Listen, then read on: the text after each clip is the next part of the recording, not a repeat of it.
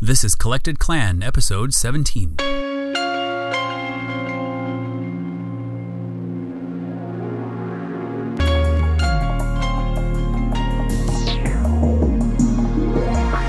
But for me, the art is like my sacred place, and I don't want it to ever not be. Because that's when it becomes something that I don't want it to be in my life. I don't want it. Welcome to another edition of Collected Clan, the podcast featuring conversational biographies of relatable people with real stories of triumph and tragedy, plus successes and setbacks. I'm your host, Gregory Byerline. People often come and go, but these people are the company you keep. Everyday people making their mark. In our previous episode, I visited with Tony Caldwell, a renowned hairdresser, entrepreneur, and fantastic conversationalist. We talked about his firsthand experience behind the scenes at many New York fashion weeks, his path to owning his own salon, and how he approaches each individual client who comes to him to look their best. Plus, the fragility of the human body, the Me Too movement, and several other unexpected twists. Be sure you hear that conversation too. There's a bonus segment about how to detox your bathroom products, you know, your shampoo and cosmetics, for our producer circle supporters on our Patreon page at patreon.com slash collectedclan. That's spelled P-A-T-R-E-O-N dot com slash collectedclan. We are 100% listener supported here, and your financial support keeps these episodes commercial free with an emphasis on supporting nonprofit organizations selected by our guests. My guest today is Lauren Phelps. Lauren is an accomplished creative entrepreneur. I first knew Lauren as she achieved great success with her clothing line, Leona, then as a client when I had the opportunity to photograph several seasonal lookbooks of her fashion designs. She has continued her creative endeavors since then and now lives in New York, where she continued her work in fashion, then turned into an even deeper creative direction, which of course we talk about here. And as always, we feature a nonprofit spotlight selected by our guest. Visit the show notes to see photos of Lauren's work at collectedclan.com slash Lauren Phelps and learn more about the nonprofit organization that Lauren supports. Kick back and enjoy this conversation with Lauren Phelps.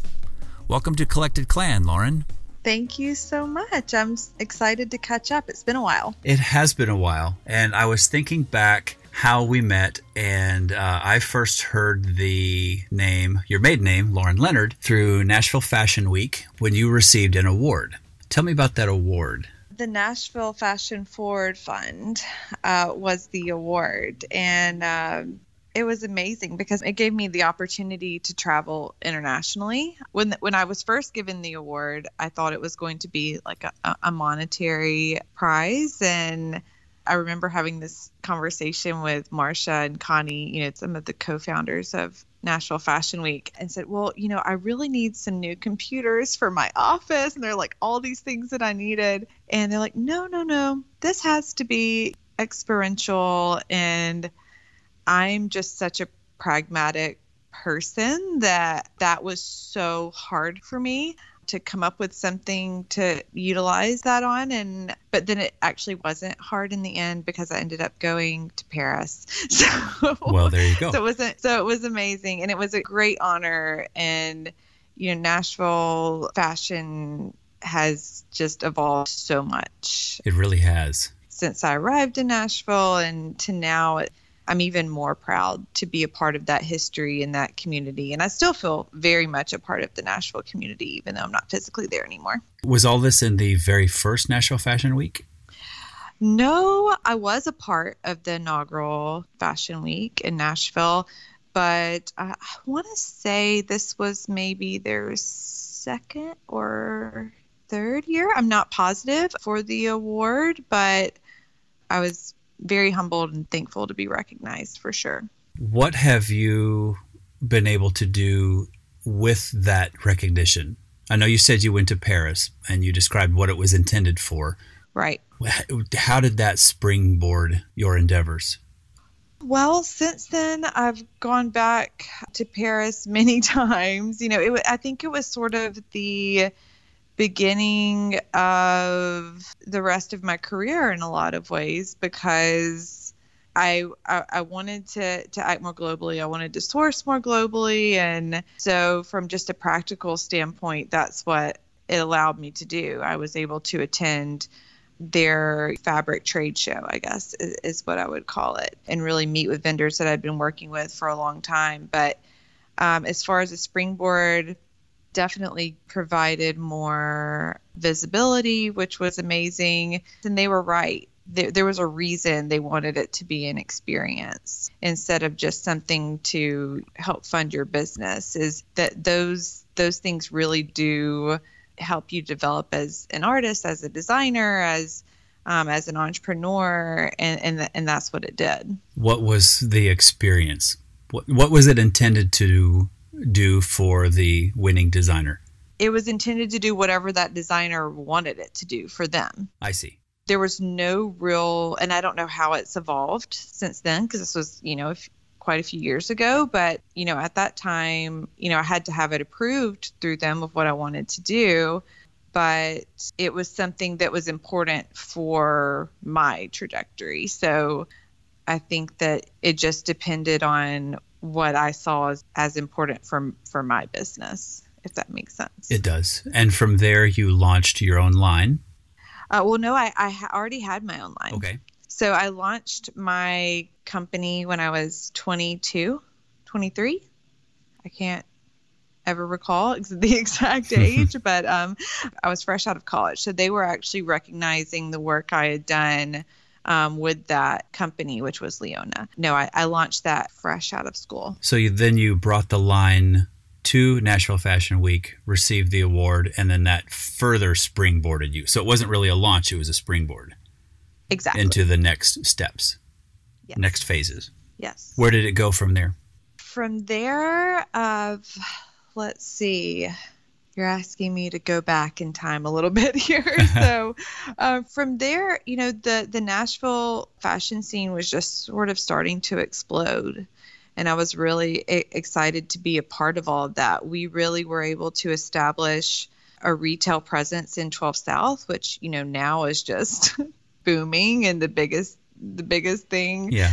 happening from a retail standpoint. And we were you know one of the few on the beginning of that. And really you know we made a lot of efforts to bring the neighborhood together and for it to be recognized as a retail hub in Nashville so we were able to really grow the business because we got this local recognition. We were an international company already, but it's important that you have a strong connection with your headquarters, with, with that local community. Having a flagship store from which yes. you can fly your flag and then also branch out yep. internationally.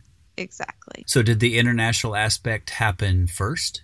Yes. So we were already sold in about 300 doors internationally, specialty retailers. Yeah, it was it was really kind of about the next phase of the business at that point, which was going more direct to consumer because we'd always been wholesale working through our retail partners and this is our first opportunity to really be one-on-one with with our customers which was very exciting yeah, that was a cute little shop. Thanks. it was very cool. What were some of those 300 doors around the country? Were they uh, mom and pop independent retailers or were they chains? A little bit of both, but predominantly mom and pop independent retailers. The local boutique scene. Mm-hmm. And all, yeah, all around, whether it was Tokyo or or resort cities in the Caribbean or it was it was everywhere. So it was a pretty amazing um, experience. Yeah, and the line was gorgeous. I had uh, uh, it was a distinct honor to shoot several lookbooks for you, and uh, it was just so cool to see the different color palettes that you pulled together and the textures and the silhouettes and all that stuff. Where does where did that come from? Where did that fashion design aesthetic for you come from? Well, I born in Alabama, as you know, and um, roll so, tide. roll tide. Feel free, so, feel free to shout "roll tide" yeah. anytime you want to, because I know that the okay. crim- the crimson do do, does that. Yeah. Yes. um, no, definitely. So, you know, the aesthetic of the brand and so much about the brand had to do with you know where I grew up and what was around me at the time. Actually, a huge part of my decision to part ways with that business was that I had, you know, I had launched this company at 22 or 23 and I was creating something for that customer that I was surrounded with, you know, young, southern, maybe a little bit preppy, you know, the prints and and all of these things and I kind of felt like I had outgrown her a little bit. You know, like I couldn't relate to her as much anymore. She she was very much a part of who I was and who and who I grew up with and a part of my uh, DNA as a person as a designer, but it wasn't authentically who I was on a deeper level. So it became it became more and more difficult for me or more challenging for me to design for that customer. Like I just had this desire to be more true to how I was feeling um, internally, if that makes sense. You know, a lot happens in your life between 22 and I don't know, however old I was, 30. Yeah. So you, for lack of a better term, you just kind of outgrew that business uh, aesthetic. The you, aesthetic, yeah. Your I mean, aesthetic moved on, and you didn't want to take Leona's aesthetic to where you were going. It's hard to rebrand something that has a customer base. That's true. I had very happy customers that loved what I was designing, and I loved creating it for her. But at the same time, the fashion calendar is so rigorous and we were delivering 12 times a year. That's essentially 12 mini collections a year. That's a lot of designing. And yeah. designing is like giving birth to something over and over and over again. And if it's not coming from a very, I hate the word authentic because it's so overused, but if it's not coming from a real place, then it's taxing creatively. It's no longer the total joyful experience that creating should be. so. Right. so is it safe to say that it it at one time was uh, like an easy flow? It would just kind of happened organically, and then it became uh, kind of drudge work. I would say it was an easier flow for sure. You know, I still had those moments of it like you know everything um, lighting up and you know during that design process but for the most part i felt very tied to what I felt like I needed to create for, you know, for my customer and for my stores, which there's always like a piece of that anytime you're creating a product, you know, you really have to tweak your vision. But when it becomes that much, it didn't feel real for me anymore. You know, yeah. the company was real and the people that I worked with were real and they all meant the world to me but I couldn't create from that place. That's like a very different thing. Yeah, that makes sense. I was, I was curious because uh, I did a little homework and I saw where at one point, perhaps throughout the entire time, but you, your title for Leona was CEO. And I was surprised it wasn't like chief creative officer, it was chief executive officer. Was there some intentionality behind that? You know, there was really no intention behind that. It's actually kind of funny. You know, I always think think about being out with my husband or something and he would introduce me as oh lauren's a fashion designer and that would always catch me off guard i would say i'm a i'm a what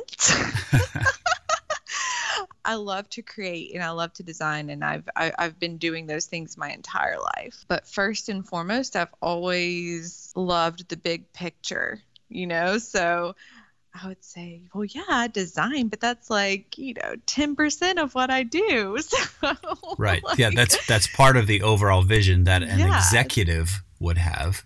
Right. The other part of that pie was you enjoyed like the building of the business. Yeah. The entrepreneurship sure. of it. Oh, 100%. Before I even knew I wanted to you know, design clothes or have a fashion company. I just knew I wanted to have a company. You know, I mean, I was definitely interested in fashion and designing, but I had a lot of interest growing up. And that was certainly one of the main focuses or main interests. But my first inclination has always been building something really kind of seeing the big picture even in like a part-time job or whatever in high school. It's just my nature is like not to do the job description but oh well why aren't we set up this way? We should you know how do we make over the business top to bottom? And everyone would look at me like who is this 15 year old or 16 year old like and that's why great. is she interested in these things you know? But that's just the way i've always thought. So your initial track would have been entrepreneurship of something on some level. Yeah, and right. you landed into entrepreneurship in fashion design and happened to have be an entrepreneur with style. Yeah my first declared major in college was interior design because I felt like that was more practical than fashion design. That's funny you say that because I was totally going to guess that and use that as an example. Yeah, that was what I first studied because I thought, well, fashion is not practical and art is not practical. And those are not things that can be real careers when you grow up in Tuscaloosa, Alabama. So I'll do interiors. And my mom was always very interested in interiors. And she been letting me decorate my own bedroom. I mean, really call the shots since I was very young. Fully, I had a very adult bedroom at like the age of, um, you know, eight years old because I really enjoyed designing, and that that just seemed like a practical choice. But then halfway through my college career, I switched over to fashion, and which was always an interest as well so I've, I've always had a lot of interest. so your degree is in fashion or business? My degree is in fashion, and I also studied studio art, and I also studied interior design. So. Yeah, very cool. And we'll get to the studio art here in, yeah. in a little bit. um, that's interesting. And the reason I was kind of digging through there is because I'm in a similar situation where I come at my art, my creativity, my aesthetic through a business minded side. Right. Because I did not go to photography school. I went to business right. school and I came into photography mid 30s, so it was a almost a pre midlife career shift, but it was always there. Uh, like you were saying that you were you know you decorated your room when you were really young. Photography and the right side of my head was still there, but I never really watered it. I went and tended the fields on the left side of my brain, and then through the astute wisdom of my wife, she's like, you know what? you should do this photography thing because I think you really, really dig it. So as you were telling that story, I was seeing some parallels in my track because I, you know, started out on the the business side, or I would, I actually would call myself the CEO of my photography company also because I do everything from soup to nuts, including the creative. Absolutely. And I was actually thinking about you as I was waiting for your call tonight and how you definitely are kind of like that left brain, right brain person, similar to me. And and also, I mean, here you are, you you've started this podcast. Yeah. You know, that, that it is like, a creative extension. it's a creative extension, but I, I think that it's like a very outdated view that people have to follow this one cookie cutter path in their career you know especially as entrepreneurs. And i used to sort of view people that were doing a million different things as sort of like you just don't have your shit together. Right. It's like, come on, make up your mind. like, make up your mind. You can't be like great at everything. But it's not about being great at everything. It's like we live in a world where you don't have to have one career if that's not what you want to do you know that is true. can, and, and we live in, and we have this technology now. You can dabble in everything that you want to and, and find the things that resonate with you and resonate with you know your audience or whatever. And it's a wonderful thing. And i no longer look at you know these people that are doing all of these different things as being you know misguided. I i look at it with a healthy envy. I'm like, this is great, you know. Yeah, I get that. Is, this is wonderful. you know we want to build things and then blow it up and then build build something else uh, or or take it to the its its farthest degree and then okay it's run its course torch it because i'm going to go do this now Right. so it's not be good at everything but be good at well it could be be good at a lot of things just maybe not all at one time Right. For me it does require some focus Right. Well, when focus is important, I'm very focused. But no, I was thinking about you before this, and yeah, I, I appreciate creatives or non-creatives, whoever you know, whatever you're doing in your life. I, I appreciate just being able to run after it if it's something that you're interested in and something that excites you.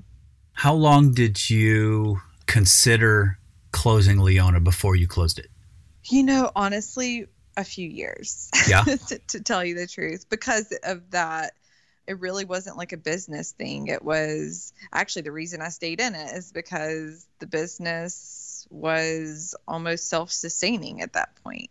I had a really solid audience that I wanted to provide for. Um, I felt unfulfilled. So I just knew that creatively that it wasn't sustainable. Right. That makes sense. And would it be okay to say that I was picking up on that during our shoots? Maybe, yeah. I Yeah, didn't I sure. didn't fully know you especially early on cuz I gosh, how many did how many lookbooks did we shoot together? Three, four, five? and that was towards the end you know Right, that right. was that was that was in the last it, we shot a lot together but that was in the last few seasons so i probably knew i just wasn't sure i didn't have like an end game i wasn't like i wasn't planning anything i just knew that i wasn't my heart wasn't in it in the long run Yeah. I'm, I'm glad you said that because even however many years ago that was, I think about those shoots every now and then just because I, I get in my head. And if I'm trail running and I'm in my head, it just goes where, wherever it goes. And I, I kind of just let it wander uh, because I'm not looking out for cars. I'm not going to get hit by a dump truck. It's just, you know, watch out for the rocks and roots. And when I run, it's that's my alone time. It's when I let my mind run free because my body's running free. And I will awesome, awesome. I will often end up drudging some memories, digging through some memories. Mm-hmm. And those shoots with you came to mind on a run within a couple months ago. And knowing where you are now, I could look back with the hindsight and go, you know what? I bet that when we were shooting those, I bet there was, you know, and I know you said there wasn't an end game in mind, but I bet there was something cooking on the back burner that always this was winding down. that maybe you Yeah. sensed it was winding down. Yeah no i definitely knew that i didn't know what you know i had some ideas about what that next step was but i wasn't really certain so Yeah, that's interesting. I'll dig through the archives and I'll pull up some some shots from those lookbook thing and put it in the show notes so people can get an idea of what your line looked like because it was I, I thought it was just it was fabulous. It was it was everything you described it with you know southern and preppy, but there was still uh, chicness to it and it was very feminine and it was elegant and thank you it was very cool. thank you Not something I expected to come from Alabama. Although from a deep south southern genteel southern charm sort of thing, it's it was completely Alabama. yeah but not like in a uh, well i tried anyway for it to not be like too stereotypical you know all of the The southern girls at my best friend's wedding right so, with the flower hats. right Did you ever design with houndstooth? actually so I, the Speaking way of that I- Alabama and Crimson The way- Tide. the way that I started my company was all through college. I worked for a store called the Shirt Shop in Tuscaloosa, which has been around since the 70s and is really just an iconic store in that college town. And I've been offered a job in New York City that was sort of like this amazing job that I was very excited about in the fashion world. And my plan was to move back the moment I graduated because I had like a course or two to finish. And as I'm finishing up that last semester, I am working in the store and doing the math about how am I going to survive in New York on this salary because uh, I did not come from a background where I would have, you know, extra support. Like I would really have to do it on my own. And I'm doing the math and going, oh my God, I'm going to like starve to death, literally. Like, I don't even know if I can like afford enough ramen to like sustain me on this and pay New York rent and all of this. And I quickly kind of came to the very disappointing, at that point in my life, a conclusion that that just wasn't in the cards for me. So I was trying to come up with a way to make all of my dreams come true without doing that. And that was really okay well i'm going to bring the the the fashion world to me. I'm going to do what i want to do without the years of experience and everything that you know, my original plan which was like you know go work for someone for five plus years and you know figure out how they're doing it and then do it for yourself or whatever which was still quite ambitious. But it was something that kind of came out of desperation you know i I said, well, I'm not going to give up my dream. So I'm going to find a way to start a fashion business somehow, some way. And mm-hmm. um, I went to the guy I was working for who has still been like a major part of my life and is super influential and incredible entrepreneur, Charles Sperlin, and said, what if I design some game day stuff? You know, that's what we called it, game day game day fashion for the store and will you sell it and he said absolutely and i'll actually i'll pay for the materials for you to be able to create whatever you want and then we can work out the rest and so i had no upfront costs I was, you know, making the patterns myself. I graded the patterns. I don't know if you know what that even means, but like you might. But that's actually like grading the sizes of the patterns. I did that by hand because I didn't have any money. So I was going to one of my old college professors and saying like, "Can you teach me how to grade a pattern because I need to like save this $200." Right. That's how desperate I was. And I had his seamstresses help me sew the samples. I sewed most of them myself. And it did really well. I, I don't really remember the numbers, but it did really well. And that was the money that I used to start Leona. I did that and I sold my car. And it was like, you know, at the end of the day, something like $7,000 that I had left over just because, you know, I was supporting myself. And so that was what I started the company with. That's a great story. And so, yes, that was all houndstooth. So it was all houndstooth. it, was, it was all houndstooth. like I, I had never saw it in your line, but I didn't nope. see like all of your lines. So I thought maybe um, maybe early on Leona started I houndstooth. had designed like, so much houndstooth. You were you were done. I never want to design a houndstooth again. So. Do you still wear it? Do I still wear it? Do you wear it on game day?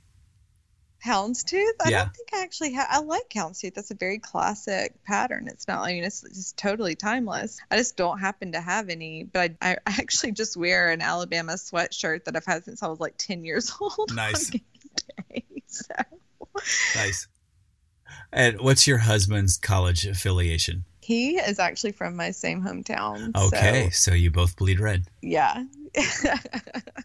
Yeah, we're awesome. we're really really odd here in New York. So.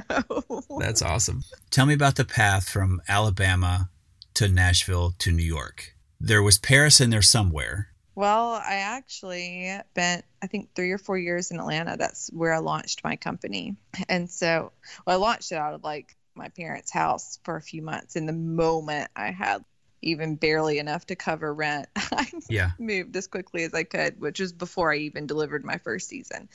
So, um, yeah, I lived in Atlanta for a while, and that's where it was a very pragmatic choice. I loved living there actually, but it was centrally located within the Southeast. That's where I had my first customers. There's a great apparel mart. And then I met my husband and we went back and forth on who would move where and i said look i've been working 20 hours a day the whole time i've been living here. It's not like i like have a life outside of my business so i'll move there. You definitely have more roots where you are than i do so that's when i moved to nashville that was amazing. We were there for, I think, four years. It felt like longer because I was visiting him long distance for such a long time while I was living in Atlanta.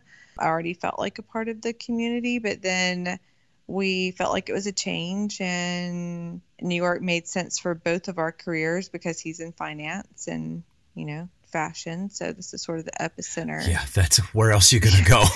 like, right. I mean, it was it was a no brainer. I mean, honestly. there are other places, but not of course, not quite. not quite.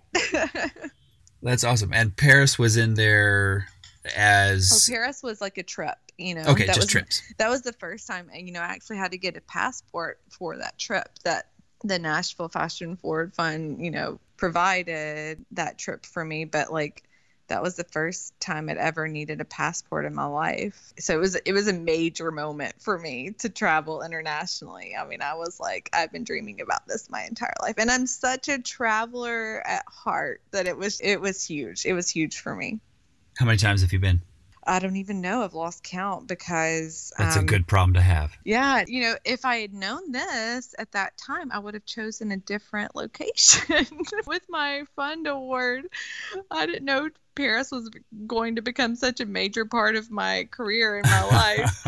um, but you know, when I started working with Brandon, Brandon Maxwell, which we haven't talked about, but I was going to Paris like a few times a year. So yeah, I, I don't know. I, I've been I don't know, eight, nine times. I don't I'm not sure. So why Paris and not Milan? Paris is the epicenter of fashion in the world. There you go. Period. There you go. I have yet to make it to Paris. It will happen. Uh, it just has not happened yet. We have we've been to Italy and a few other countries in Europe, but uh, have not made it to France yet. You have to go.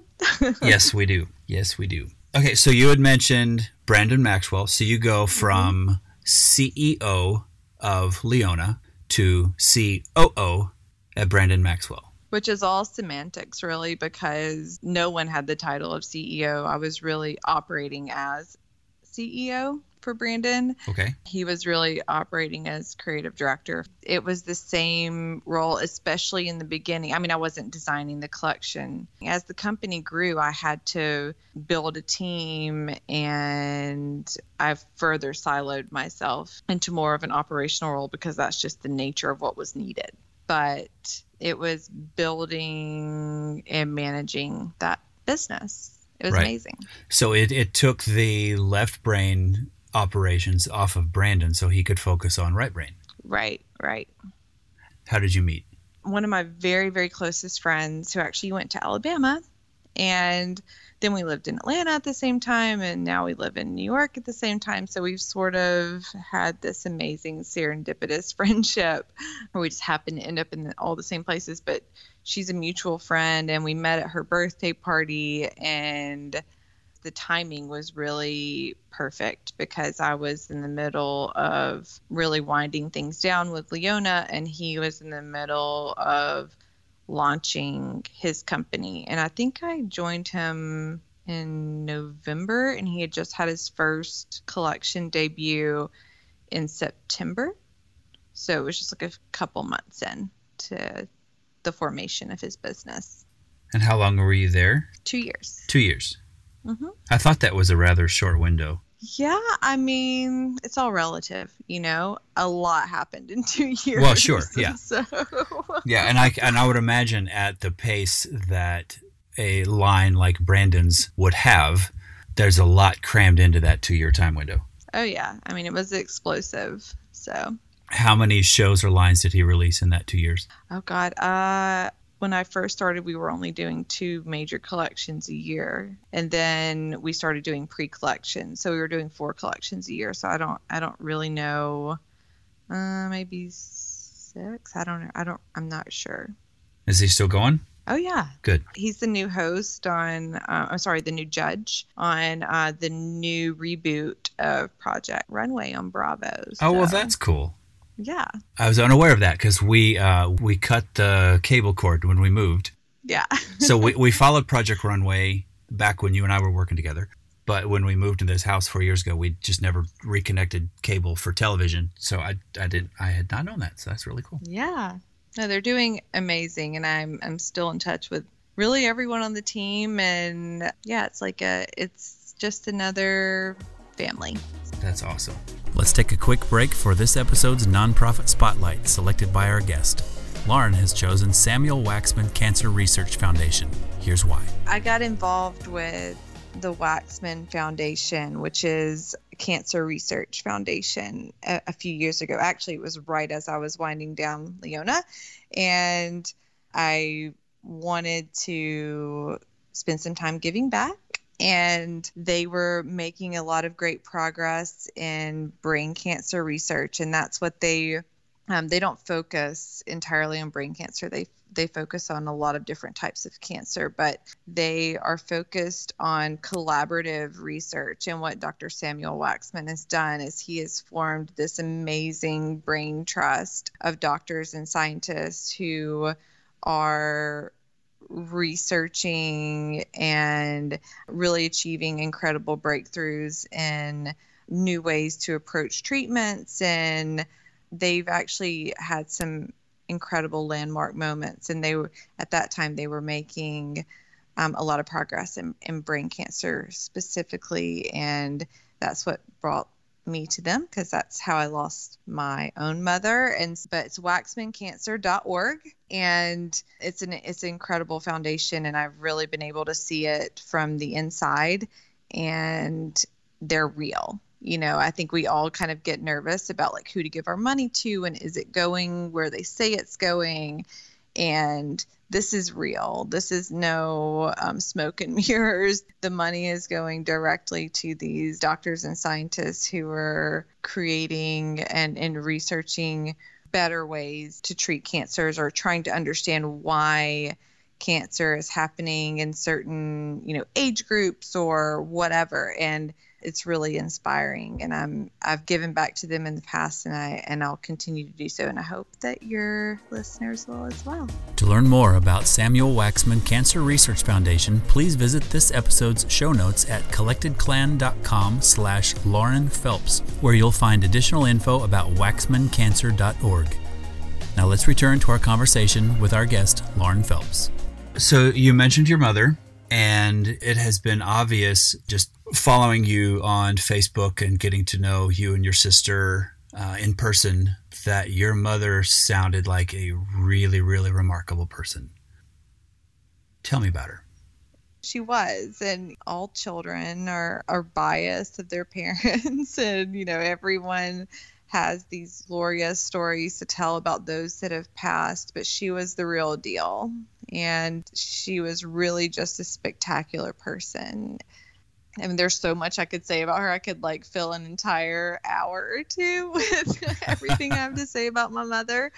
But she is the reason that I am who I am, that I do what I do, that I'm driven in the way that I am. I mean, from a very early age, she very early, I remember her telling me, you know, not in a cliche way, but in a very heartfelt way, you can do what whatever it is that you want to do and you will make a life for yourself and you're not going to be dependent on someone else and you know this is what's important and she was so dedicated to giving us a head start that she didn't have. I mean, she did not have an education, she did not come from privileged background at all.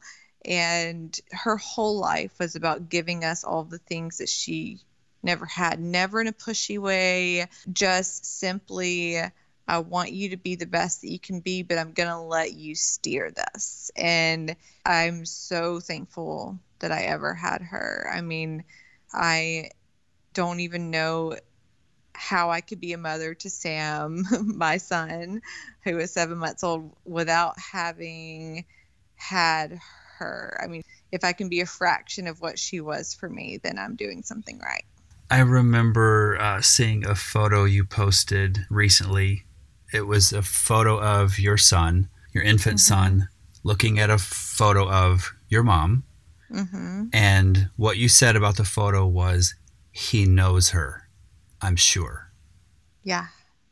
And I, yeah, I felt that way when I was pregnant with him. Um, you know, I just felt this connection to my mother and like she was so she was a preschool teacher her gift was children that was her gift in life. She could make anyone smile. She especially connected with children. She never met a stranger. She never judged anyone. She was just wanted people to feel good. She could definitely be irreverent and funny, but she was just loving and you know the children in our neighborhood would flock to her we had little kids that would come knock on our door growing up and say you know we want to see miss johnny faye you know, what kids in the neighborhood are coming to play with an adult? But that was like the connection that she had with children. She always talked about being a grandmother. So, it, never in a pressure. I never felt pressure to do anything with my mother in my life, but like I knew that she very much looked forward to that moment should it happen. You know, something that I knew that she looked forward to. So it was heartbreaking when I was when I first, you know, found out that I was going to have a son and going to have this baby who would never knew her know her, but at the same time I felt she had a major hand in it all. And actually I was on a you know my you know my little sister Michelle uh-huh. and we were on a beach trip together and it was sort of like this trip we were supposed to take with my mom that we didn't get to take because she passed around that time. And we had talked about taking this trip together every year. Oh, we have to do this trip. We have to do this trip. And it was coming up on the five year anniversary. And I called my sister and said, We are doing this trip. Pause everything in your life. I don't care what's happening, where this has to be the year that we do the trip. So we went and reminisced and had all this time together that we never had to grieve after her passing. And we didn't really grieve. We just celebrated who she was and did all the things that she would have wanted to do and listened to the music that she would have wanted to listen to and all of these wonderful things. And I had been telling everyone in my life, my husband who had been like begging me, it's time for a kid, it's time for babies. I was just like, no, no, no, now is not the time. And we got to the end of that trip and I said, you know, Michelle, I think, no, I know I'm ready to have a baby. And she said, What? And I said, Yes. I just, I feel like this was this whole moment, this whole trip, everything that we've shared, is what I needed to like move forward because you know we didn't live in the same place for very long after she passed. It was only like two months before i moved to new york. It was like very fast. So i was just quickly separated from everything. We never had that time together I said, I, you know, I didn't know at the time. It wasn't like a conscious thing that, like, oh, I know I needed to have this. But I just, we got to the end of that trip and I said, okay, like, I'm ready to have a baby. Little did I know I was actually pregnant. I was hoping you were going to say that. That's so exciting. I seriously was. You're sitting here telling the story. I'm like, please tell me you're already pregnant when you're on yeah, this trip. Yeah, I was a week pregnant. I was like barely pregnant, but I was pregnant. I and, love it. Um, so, I love it it was just like but i just feel like she had such a hand in it from like the get-go. I think she was like okay lauren like you know she was kind of gently pushing me like go have this time with your sister. Like these moments you know are far and few between. Like your time is running out in a, in a way. And uh it was amazing. And so no i feel like she's been there all along. I totally feel like sam knows her. So Oh, that's that's fantastic. I love that. That's how that story ended because as you were telling it, that's how I ended it in my mind.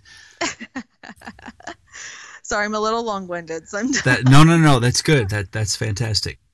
I want to stay on this motherhood thing for a little bit because I'm curious how now being a mother for these handful of months that you have been, how has that impacted your work and what you do and your world? Well, I've always been a little bit of a workaholic.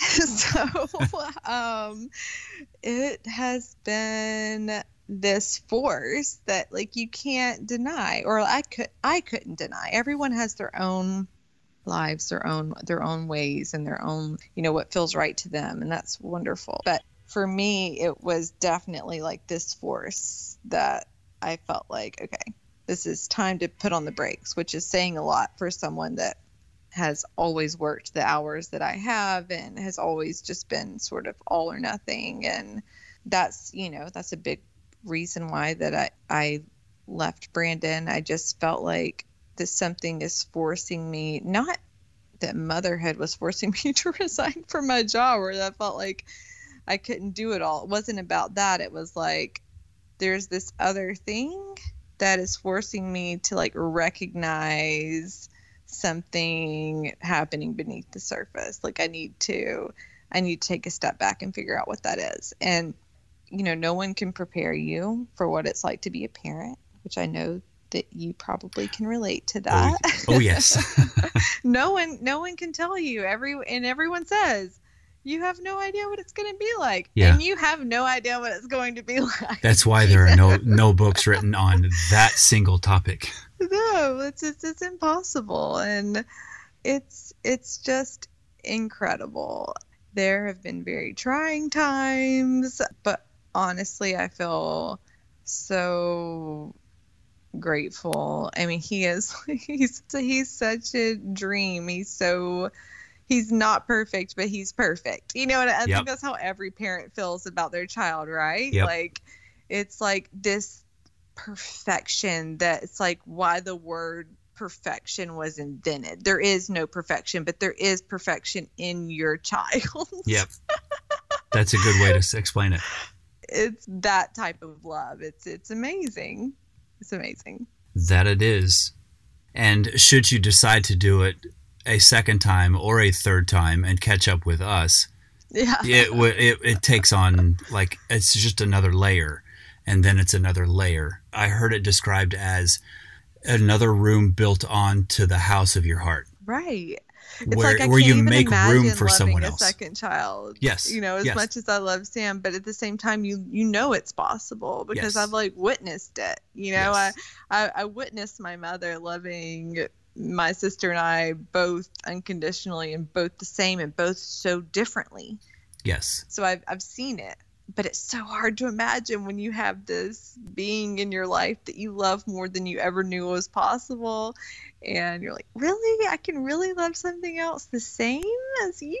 Like, Yeah. is that possible? Well, it it's similar to the room that was built on when he came. Mm-hmm. Another one will be built on if the next one comes. right. So it's it's not that you have to divide the current volume of love and intimacy for that person. You gain more love and intimacy Absolutely. as you Yeah. gain another person. There was a a guy that spoke into me, and he didn't even realize he did it. Uh, he knows it now because I've told him repeatedly. But years ago, okay, so Megan and I waited. We were married 11 years before our first child was born. Really? Yes, uh, and that was by well, design. you both still look like babies. So that was you. on. Uh, well, that's all her fault. I I look young-ish, sort of, not really, just because I have to keep up with her.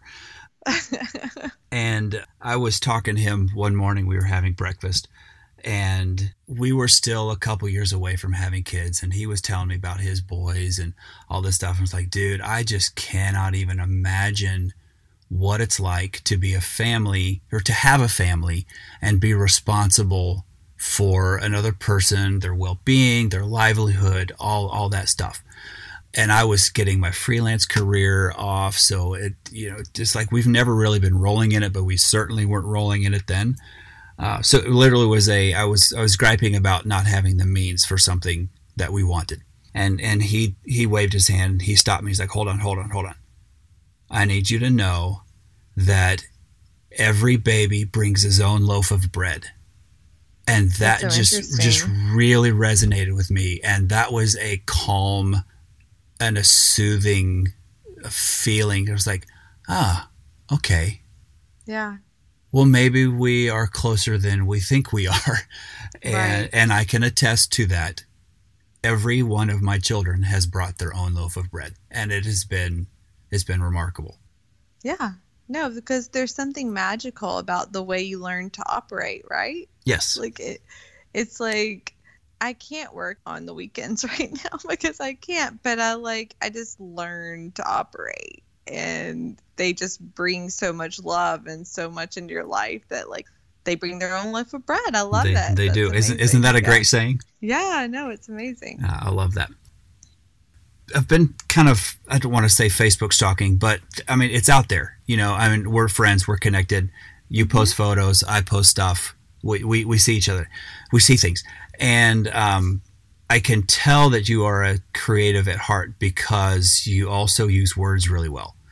For example, that he knows her. I'm sure. Right. That was a very simple, but it's a very poignant caption to that photo. Another one I remember seeing, and this is actually one that kind of put you on my I need to have her on my show radar. It was a photo of you right after his birth, and you're just, you know radiant new mom glow, which is just magic. I remember that with Megan, and it's a very cool thing. And you said in the the caption, "Worth it," and suddenly it all makes sense. what made sense? Everything. It's like the culmination of life, right? It's like, and I, I'm I'm sensitive about that because I don't want anyone to that doesn't have kids to feel like I'm saying they're missing out on something. That's not what I'm saying. I'm saying if it is a part of your life, then it just suddenly all makes sense. I, I there are no words for it, honestly. If you choose not to have children, if you can't have children, you can live the most fulfilled life. It's it's not like that. But for me, and I know for so many others, like suddenly it all makes sense your life up until now, your you know how you want to move forward, your partnership, your your struggles, your triumphs, like it all has like a whole other level of meaning. Does that make sense? it, it really does. Yes. Yes. It really does. Yeah, I was just curious what all meant in and that I moment just come you. out of like a really grueling labor and like things that you don't want to talk about in a podcast, and I don't either. Yeah. Um, but, but that's all very surface stuff. You know, that's not really what I was talking about.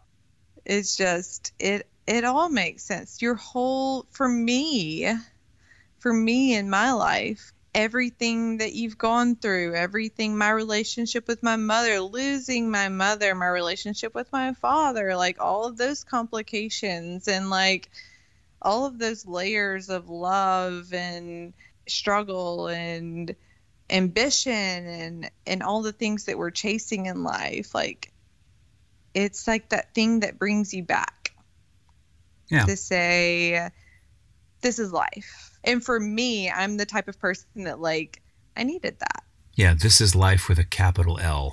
yeah It has now become even more sacred than it already was. right Were you pregnant when you left Brandon Maxwell?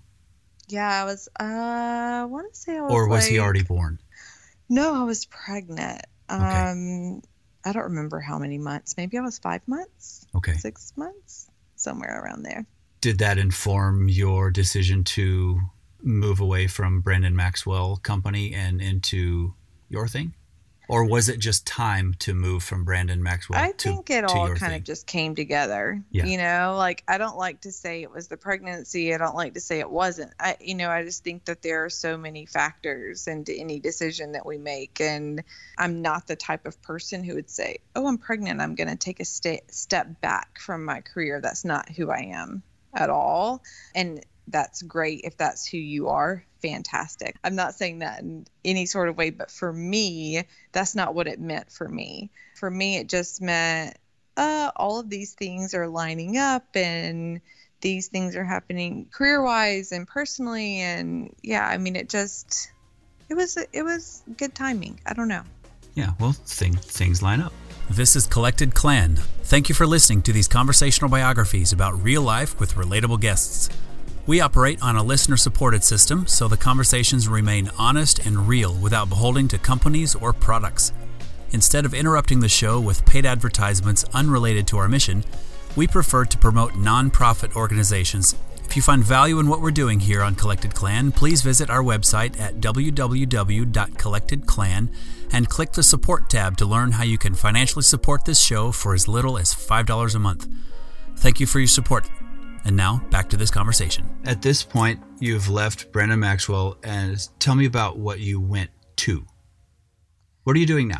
Right after I resigned, I was pregnant. I actually had some job offers right before I left, but these are th- these are job offers from people, you know, doing the same role, CEO or COO or whatever for other luxury fashion labels and of course they didn't know I was pregnant when they were offering me these things and I wasn't seeking out other um, opportunities. It's just the nature of what happens and so I knew that the, that those were options, but I knew that I also wasn't interested, regardless of my pregnancy. And I didn't know why, and it didn't really matter to me why. I just knew that I needed to do something else at that moment in time, and but I didn't know what that was, and I was pregnant. So it's not like if I went if I went into any job interview situation, or they would immediately say like, "Oh, mm, you know, like whether they could actually say it or not. Well, they can't say it. that's not an ideal time to um, start. It's just you know that that's yeah. life, and so art has always been a huge part of my life. And my mother was an artist. My father is an artist, not by trade or profession. Just they are. I think it's just something that you are, whether you declare it or not. And so I was, you know, painting and drawing and uh, with my mother before. You know, it's just a, it's been a part of my life as much as anything is a part of my life. So I really wanted to take some time to get back to that.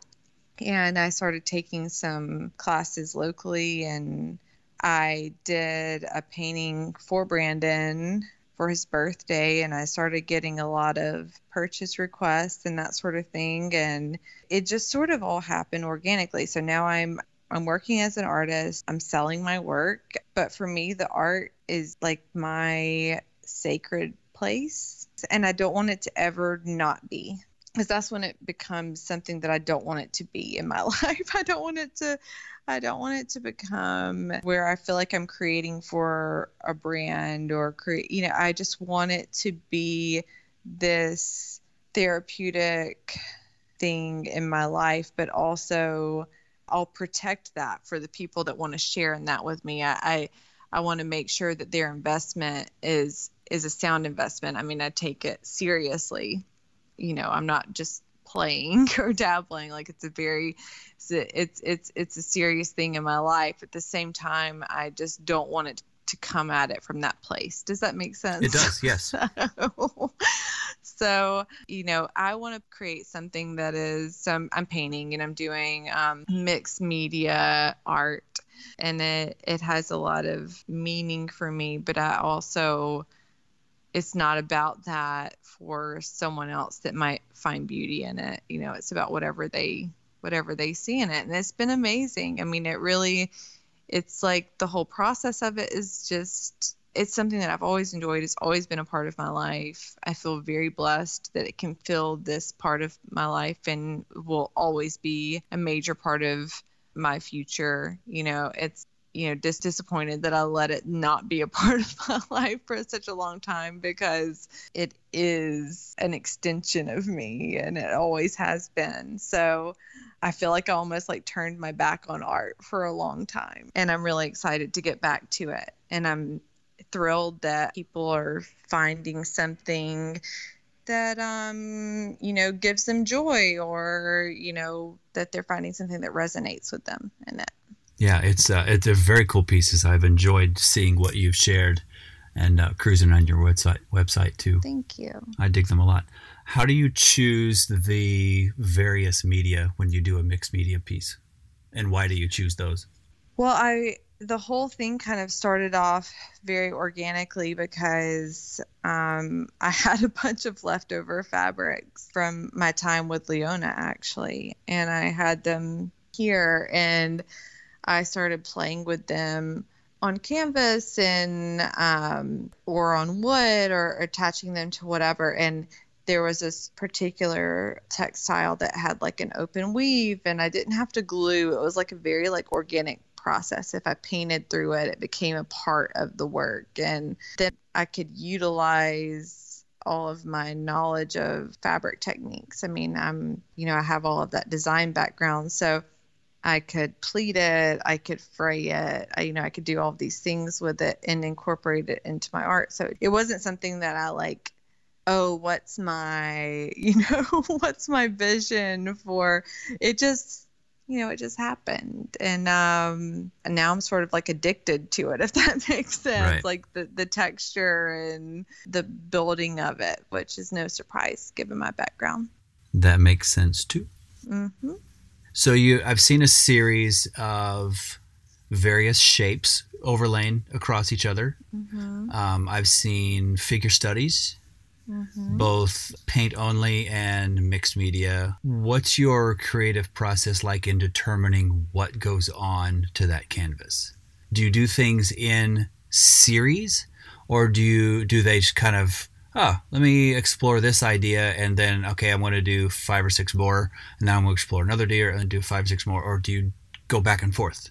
I kind of go back and forth because I feel like it depends on where I am creatively. And that's the beauty of what I'm doing right now. It's I'm not following a formula, but I'm also just sort of organized and thought anyway. So sometimes I just need a day where I'm not thinking about anything and I'll go in and play. But the majority of the time, I'm searching for something. So I will start working on multiple pieces at once that have like the same origin of thought, whatever that is, you know, a collection, a series, whatever you want to call it. I, I really go back and forth. Depends on where I am. Well, it's really cool stuff. I'll pull some photos of some key pieces, put in the show notes. We'll uh, share those and and all that. I want people to see it because it's it's really cool. And I love the muted color tones. It's just very it's actually very New York. I feel like it's you know pulling it all together. I feel like it's New York. I feel like it's architectural, but I also feel like there's something raw about it mm-hmm. That feels like a part of the South. Do you see brighter, vibrant colors coming into future pieces, or do you think you'll stay with the muted naturals and then the stark black and white? Well, you know, I, I love this monochromatic. I, I love in fashion. I love things that are monochromatic, like a full look, and eh, it, there's just like an impact to that. You know, I was creating from a lot of that's from like our family lake house. I was in this like very serene surroundings, so that kind of came through in the work. That the the color palettes has this sort of organic, and natural feel, but I think that I also, you know, love really graphic things as well, like a lot of contrast, like black, with you know, paired with, you know, white and blue and green or whatever it is. And there's some of that when I was starting this time last year, I guess, when I was kind of figuring out what direction I wanted to go artistically. So, yeah, at this point in my life, it's like never say never about anything, whether it's like a life choice or something sure. in art or something in career. Like, just never say never. Yeah. I think one of the reasons I resonate with the monochromatic stuff that you're doing currently is because of my deep, deep, deep affection for black and white photography. Yeah. A, a lot of my personal work, I've just stripped the color out of it we don't live in a black and white world. I know we live in a colorful world and it's beautiful, but there's something about pulling out the distraction of color where everything becomes about the subject of the mm-hmm. photo.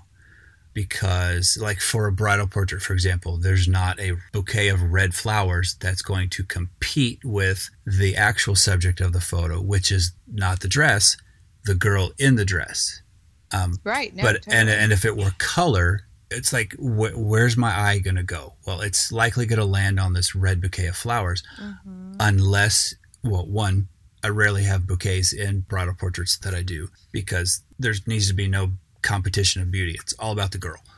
It, if there were, then I would strip the color out, and then it again becomes about the girl, and she's just got this you know standard wedding day prop obviously in commercial work, you know, when you're working for a client, doing a black and white lookbook of a Leona seasonal line, that would not make sense.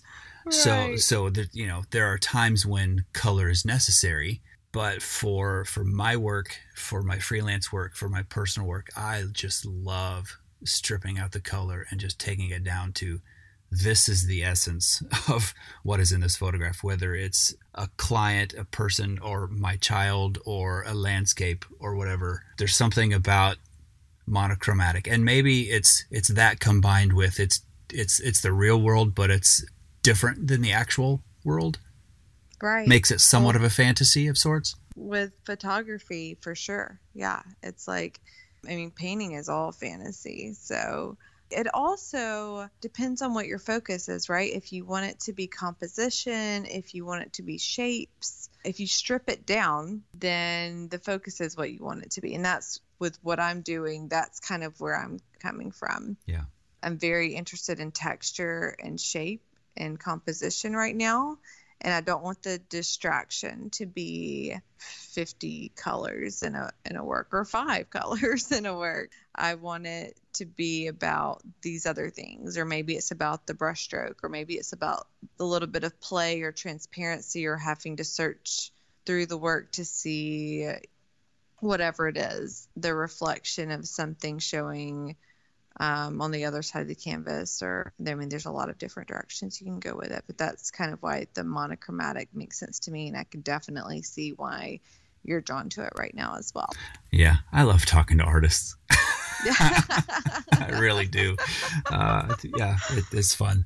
I have often said that my creative envy is painting. So I have a deep admiration for visual artists who are painters largely because I suck at it. Mine's singing. It's not visual art, but it's like another art. And uh, if I could sing, yeah, I, I, I, will I will say in some hope that I currently suck at it because I actually intend to try to learn the craft of painting because because I've always loved it and one of the reasons I was drawn to photography is because I could put all of that visual aesthetic and how to confine something to a rectangle or a square, how to compose things I can put that in inside the lens of a camera and that and let the camera do the drawing, if you will, mm-hmm. uh, do the mm-hmm. recording of the drawing. But at some point, I'm going to sit my butt down and try to study the craft of doing that with brushes and paint and a canvas. Honestly, so am I. I really haven't like focused on the craft. It's been more about the art. So that's one of my goals as well. So. But it's working for you. When I have tried to just, I'll just call it wing it, uh, and go in and just make something happen, you know, it just looks like spaghetti. I mean, but you know, no artists are totally winging it. Maybe if they've been it for many, many, many years and have really honed their craft and they've earned that ability to just totally wing it. But even then, I doubt it I think there's yeah. a lot more intention than any artist would have you believe. Yeah, that's true. I set a goal a few years ago of painting three paintings. And by the time I think it was December 29th rolled around, I finished the third. So I mm-hmm. actually have attempted it. Granted, it was a couple years ago and they were small, you know, eight by six inch, just little tiny things. Mm-hmm. I just wanted to practice getting paint on a utensil, whether it was a brush or a knife, and putting it on the canvas and seeing if I could make it look interesting or into a shape or whatever. So, right. I need to revisit that. But my current creative outlet is what we're doing right now. well, I love that. And I never knew you had like such a voice for this. no, really.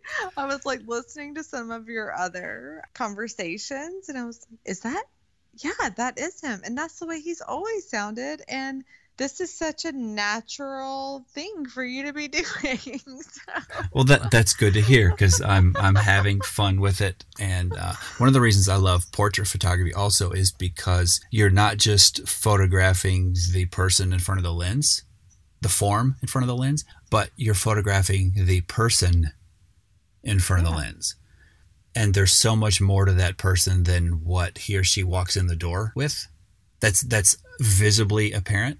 You know, when you take the time to have a slow portrait session and you you could really drag that personality out, that's done through conversation and that's done through relationship and knowing things about each other and then you get that magic moment. There's a uh, one of my favorite scenes. I'm going to get like total chick flick geeky here. if you haven't seen it, there's a movie called Somewhere in Time. Uh, oh, it stars a very young Christopher Reeve and a very young Jane Seymour. Amazing. And she plays like an old, elegant.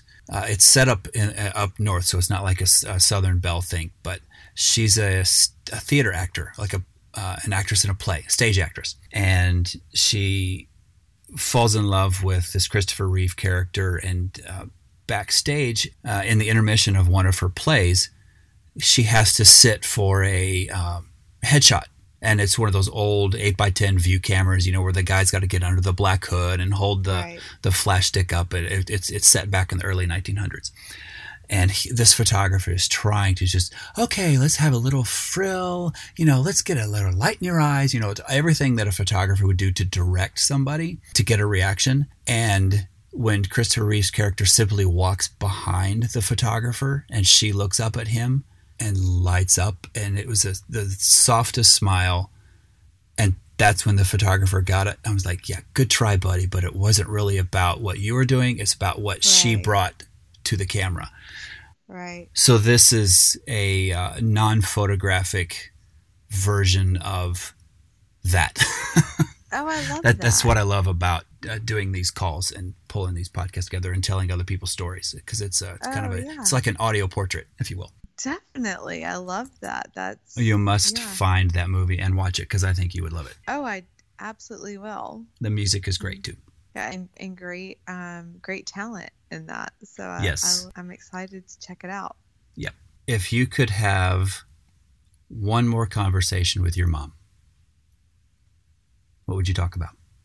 Oh my gosh, that's so hard. Oh, that is just really.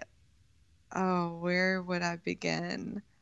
You know, it's been so interesting having a son and knowing so little about this part of my life, you know, like what her experience was with me as a baby. Because you don't have those conversations with your parents, right? You don't talk to your kids about, it's always, oh, this is what the day of your birth was like. You know, those are the things that you talk about, but it's not like this overall, this overarching experience of what it's like to become a parent and how scary it is and how incredible it is. And I would want to have that conversation with her. I mean, there's so many conversations I'd want to have with her, like countless.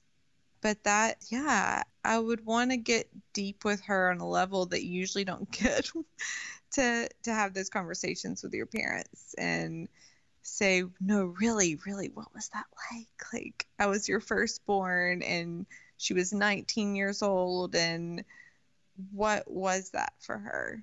Because now that i'm a new mom i have a new appreciation for what that might have been but i really don't know what that experience was like for her and it shaped my life obviously. Sure it shaped hers. I'm sure it did. Oh, that's good. Well this has been fantastic as i anticipated it would be this was so fun. Uh, it was Aren't so they fun? fun? The only thing that would make it funner is uh, I just quoted Reese Witherspoon. Is um, speaking of Sweet Home Alabama, is if these were in person. Oh, absolutely. And if there was more time for me to like ask you like everything that I want to know about, about your, you know, because really that's that's what I like to do in conversation yes. as well. I'm, yes very curious about others. So well, one yeah. day we could we could make that happen somehow. Yeah. Thank you again. This was awesome. Yes. There you have it, a real life conversational biography with Lauren Phelps. For more of these conversations, subscribe now at collectedclan.com slash follow or at Apple Podcasts, Google Podcasts, Spotify, or wherever you get your podcasts to never miss an episode. It's free to listen. Pop over to collectedclan.com slash Lauren Phelps for photos of her work and additional info related to this episode. What did you love about this episode? I'd love to hear from you. Drop us a note or a voice message. Your thoughts and feedback are always welcome. Our email address and phone number are also in the show notes. And a big shout out to my friends Worldwide Groove Corporation for this episode's original music. The song is Mimosa from their album Chilladesiac Lounge Volume 1.